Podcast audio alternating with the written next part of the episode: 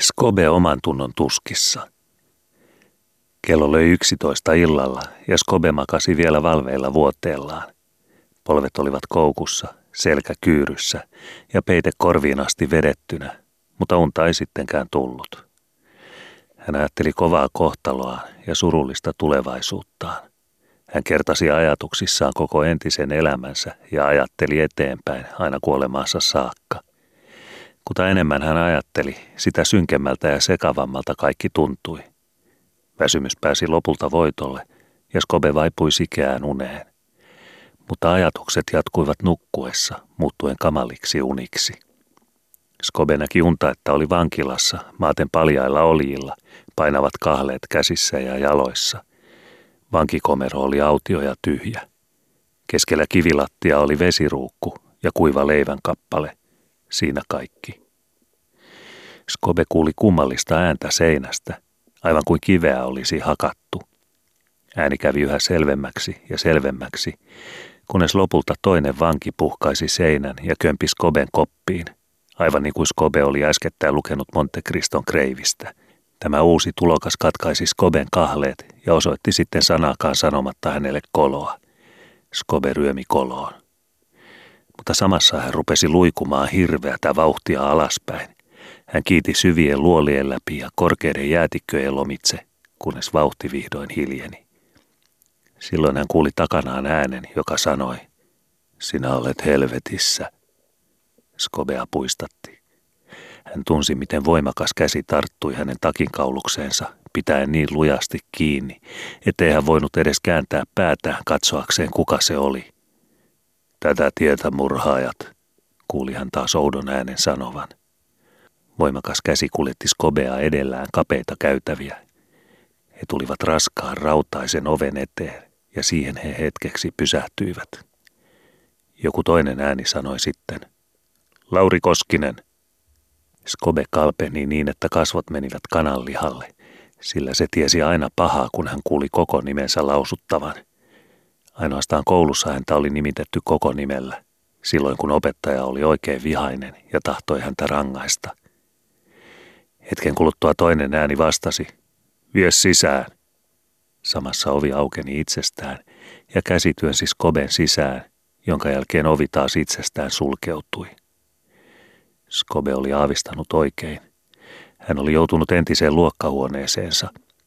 Opettaja seisoi niin ankaran näköisenä, että Skobe varpaillaan hiipi entiselle paikalleen. Silloin vasta hän huomasi, että luokkahuone oli täynnä vieraita poikia, ja kaikki miltei vapisivat pelosta – ikään kuin jotain kamalaa olisi ollut tekeillä. Sanakaan sanomatta opettaja avasi kaapin. Kaikki pojat säpsähtivät, sillä kaappi oli täynnä ihka uusia karttakeppejä. Opettaja otti yhden pojista opettajan pöydän viereen ja löi häntä, kunnes keppi katkesi.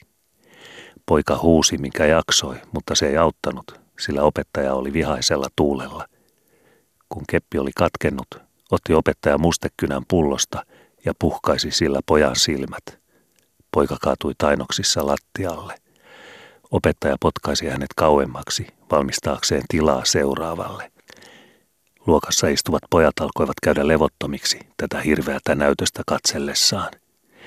He rupesivat kääntelemään itseään ja yrittelivät kuiskailla toisilleen.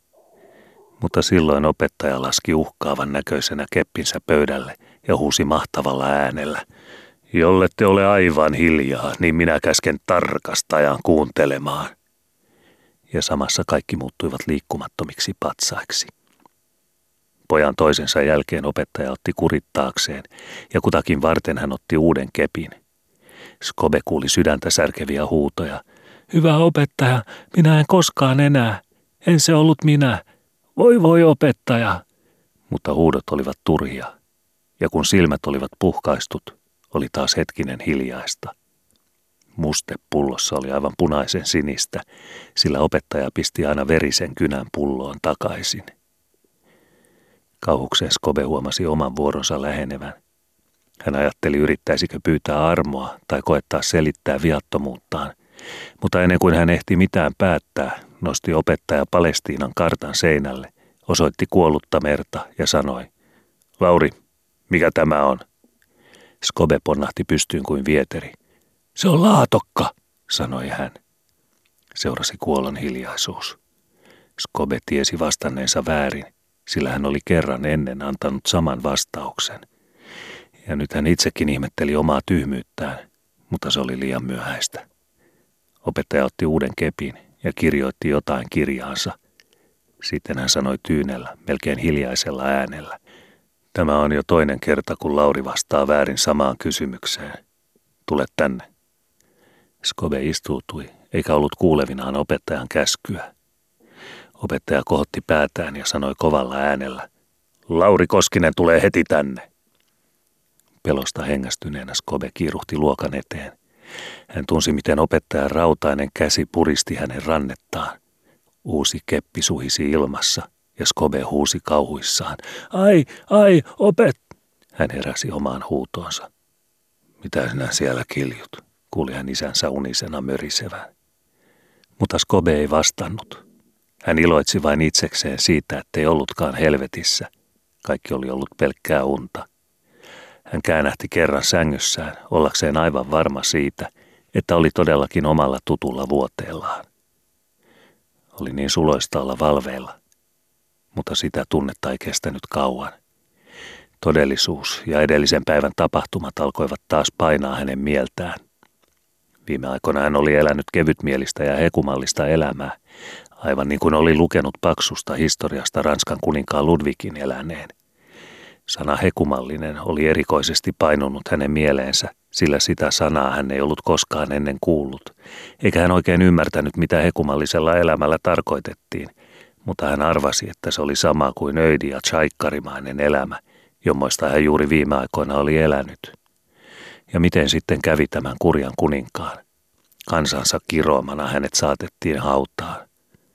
Skobea vavisutti, kun hän ajatteli tätä Ranskan kuninkaan onnetonta kohtaloa, sillä nyt hän itse oli samassa asemassa. Voiko enää kevytmielisemmin elää kuin hän oli elänyt? Ei voi, sen Skobe tiesi. Hän oli elänyt aina kuin viimeistä päivää.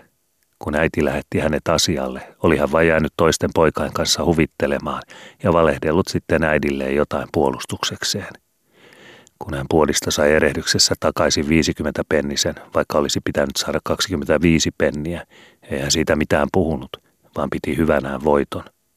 Ja nyt viimeisten tapahtuman jälkeen hän oli antautunut kokonaan valheen valtaan, ainoastaan puolustaakseen kurjaa itseään.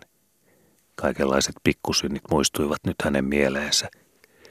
Nyt vasta hänen paatunut sydämensä oli herännyt, kun kaikki oli jo liian myöhäistä – hän muisti, että oli taaskin unohtanut iltarukouksensa. Ehkäpä juuri siksi pahat unet ja synkät ajatukset häntä kiusasivatkin. Melkein itsestään hänen kätensä lähenivät toisiaan peitteen alla. Hän liitti ne ristiin ja rukoili. Hyvä, Jumala hei, älä viitti hyljätä mua vielä, vaikka mä rukoilenkin näin harvoin. Sinä, joka olet aina joka paikassa mukana, sinä varmasti näit, etten se ollut minä, joka tein sen murhan. Mä tulin sinne Brankonkiin myöhemmin, kun se mies oli jo poissa. Auta mua nyt, etteivät ne saa mua kiinni. Anna mulle anteeksi ainoastaan tämä kerta, niin en mä koskaan enää tee syntiä. Oi hyvä Jumala sentää, kuule mua nyt ja käännä naamas meidän puoleemme. Aamen. Skobe kääntyi kyljelle ja koukisti polvensa. Hänen rukouksensa tuntui nyt niin voimattomalta. Miksi hän olikaan lopettanut koulunsa – siellä sai kuitenkin joka päivä olla mukana kunnollisissa rukouksissa. Tosin hän koulussa ollessaan pelkäsi rukouksia enemmän kuin mitään muuta ja punastui aina niiden aikana. Mutta nyt, kun kaikki oli jätetty hänen omaan varaansa, hän oli taas ruvennut niitä kaipaamaan. Sisäistä taistelua kesti kauan, mutta vihdoin hän keksi jotain, joka häntä rauhoitti, ja hän vaipui jälleen uneen.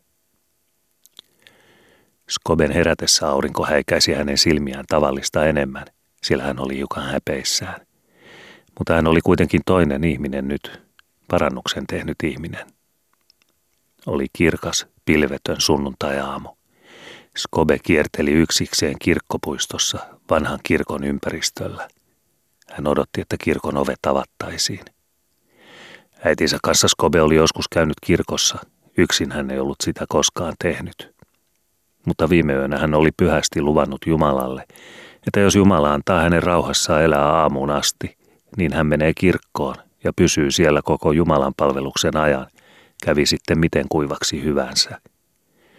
Aamulla pukeuduttuaan hän tosin hieman katui lupaustaan, mutta kun hän ajatteli tulevaa yötä ja että tilaisuus kesti ainoastaan tämän päivän, niin hän päätti sittenkin täyttää lupauksensa. Eihän sitä ollenkaan tiedä, miten hullusti vielä voi käydä. Kirkon ovet olivat vielä suljetut, eikä pitkään aikaan näkynyt kirkkoväkeä. Olihan kello vasta kahdeksan.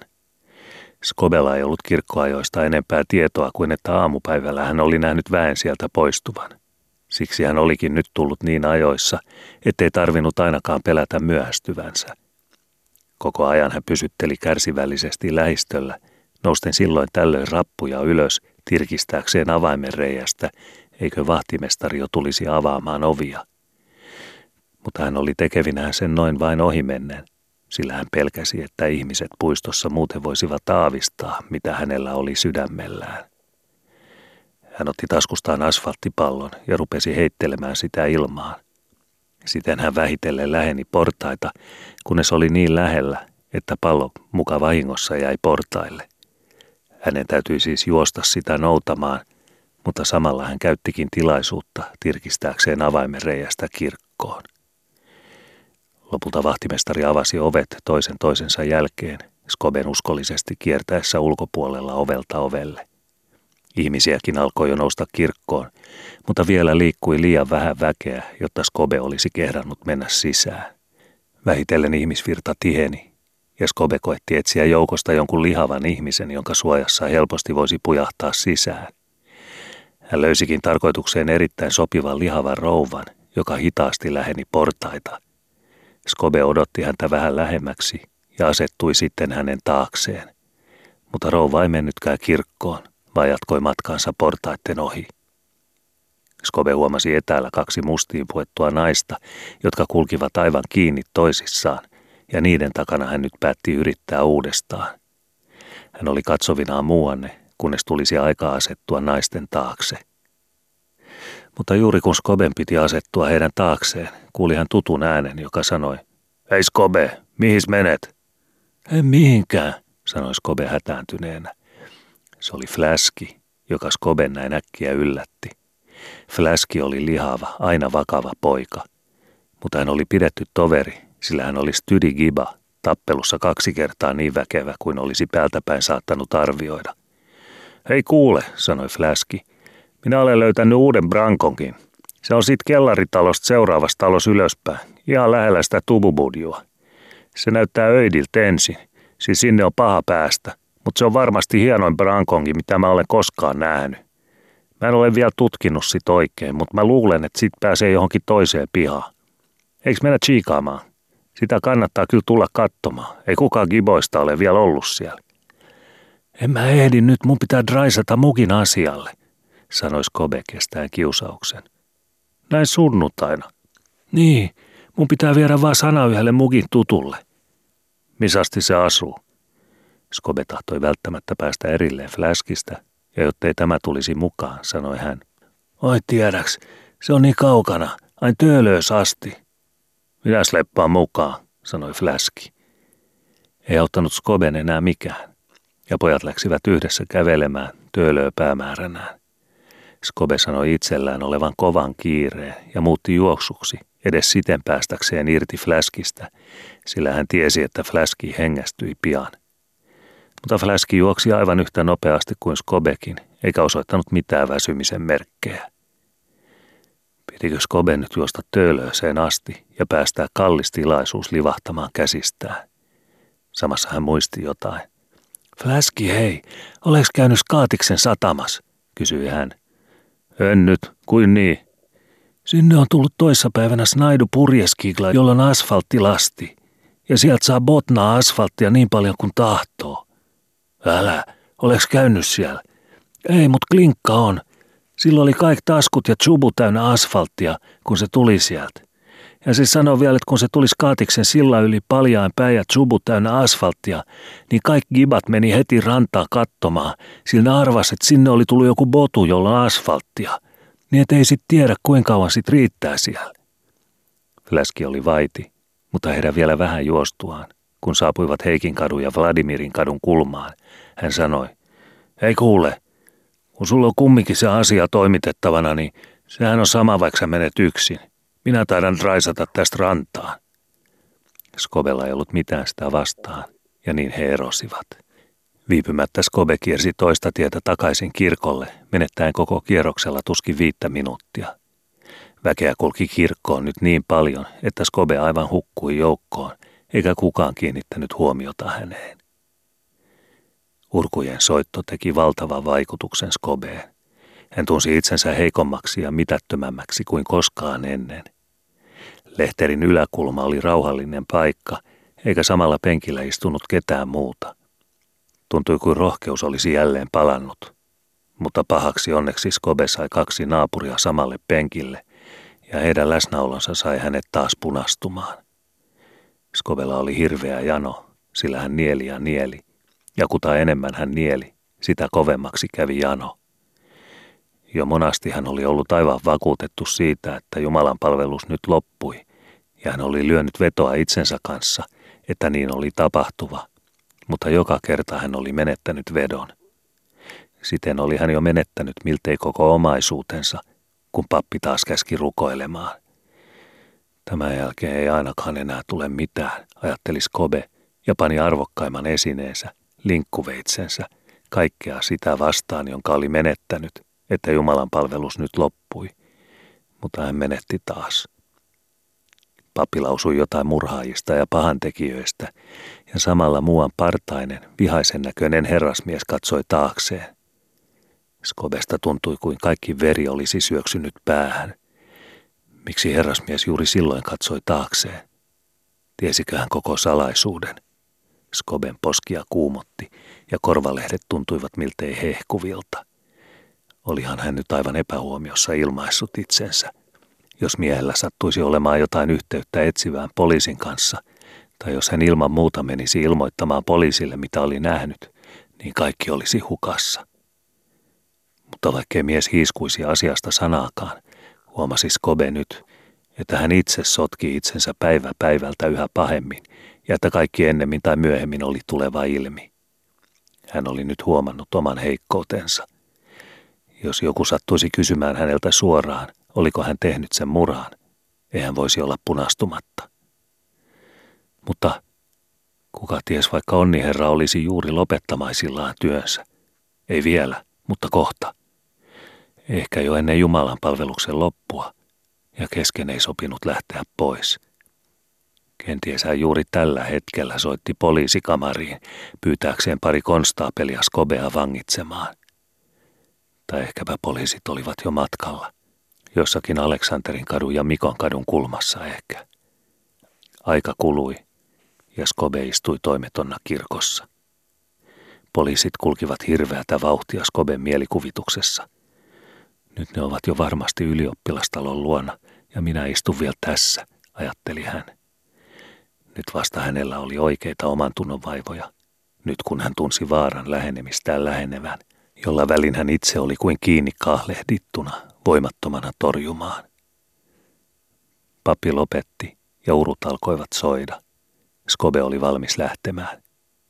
Hän nousi puoleksi seisomaan, mutta samassa hänen naapurinsa katsahtivat häneen ja hän painui häpeissään jälleen istumaan. Oman tunnon ääni oli häntä muistuttanut öisestä lupauksesta, ja hän tunsi itsensä syylliseksi. Voi mua Charlie parkaa, ajatteli Skobe. Ensimmäinen Jeedranan koppavasti lupaan slepata kirkkoon ja pysyä sisällä koko ajan. Ja sitten, heti kun rupeaa tuntumaan vähän kuivalta, tahtoisin raisata himchoon. Ja hän jäi kuin jäikin koko ajaksi kirkkoon. Skobe päätti, ettei hänen edellisiä vetojaan oteta lukuun – ja sitten hän alkoi uudestaan lyödä vetoa itsensä kanssa siitä, milloin Jumalan palvelus loppuu. Keskellä tiheintä väkijoukkoa istui punanaamainen herrasmies, joka säännöllisesti aina vähän päästä aivasti. Skobe väitti, että Jumalan palvelus loppuu ennen kuin mies ehtii aivastaa. Jos minä häviin, niin minä heitän pois mun asfalttipallon. Ja jos minä voitan, niin minä tsöpskaan fimalla karoosia. Mies aivasti ja pappi puhui yhä vain. Seurasi toinen veto. Ennen kuin nainen mun edessä on kolme kertaa korjannut hattuaan, on Jumalan palvelus varmaan loppunut. Asfalttipallo takaisin, jos voitan. Jos häviin, niin annan Vilille sen kepi, jota se niin kovasti pyysi. Täten Skobe jatkoi, kunnes voitti viimeisen vedon. Ihmiset nousivat paikoiltaan ja alkoivat hitaasti lähetä ovia. Kuin salaman iskuna muistuivat Skobe mieleen taas poliisit, jotka hän oli jättänyt ylioppilastalolle. Nyt ne olivat varmaankin jo hyvin lähellä. Härjäsi ulos ja juoksi sitten kotiinsa, minkä jalat kestivät.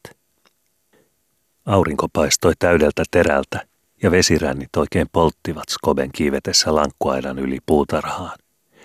Puista levisi kesäinen tuoksu ja yksi multapenkitkin tuntuivat lämpimiltä. Skobesta vain tuntui koko maailma suurelta valheelta. Tuntui niin kummalliselta ja kuolleelta. Päätä alkoi särkeä, eikä hän jaksanut enää ajatella mitään. Hän meni ensin kellariin sormusta noutamaan, sitten hän oli valmis lähtemään tunnustamaan. Vili vain oli ensin tavattava, jotta hän saisi tietää, oliko onni herra kotona nyt. Talon kulmauksessa takapihalla Skobe kohtasi Vilin. Kädessään Vili kantoi kahta paritonta kenkää. Toinen oli hänen isänsä vanha puolikenkä, toinen hänen omansa varrellinen.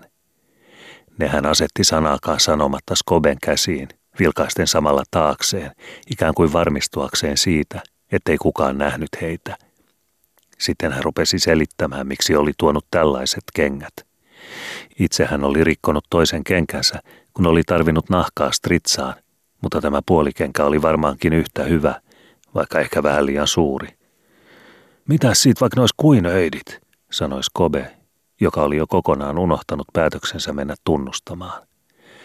Hän aikoi jo ruveta riisumaan omia kenkiään, mutta silloin Vilja astui askeleen lähemmäksi, vilkaisi vielä kerran taakseen, kohotti sitten kätensä suulleen ja kuiskasi.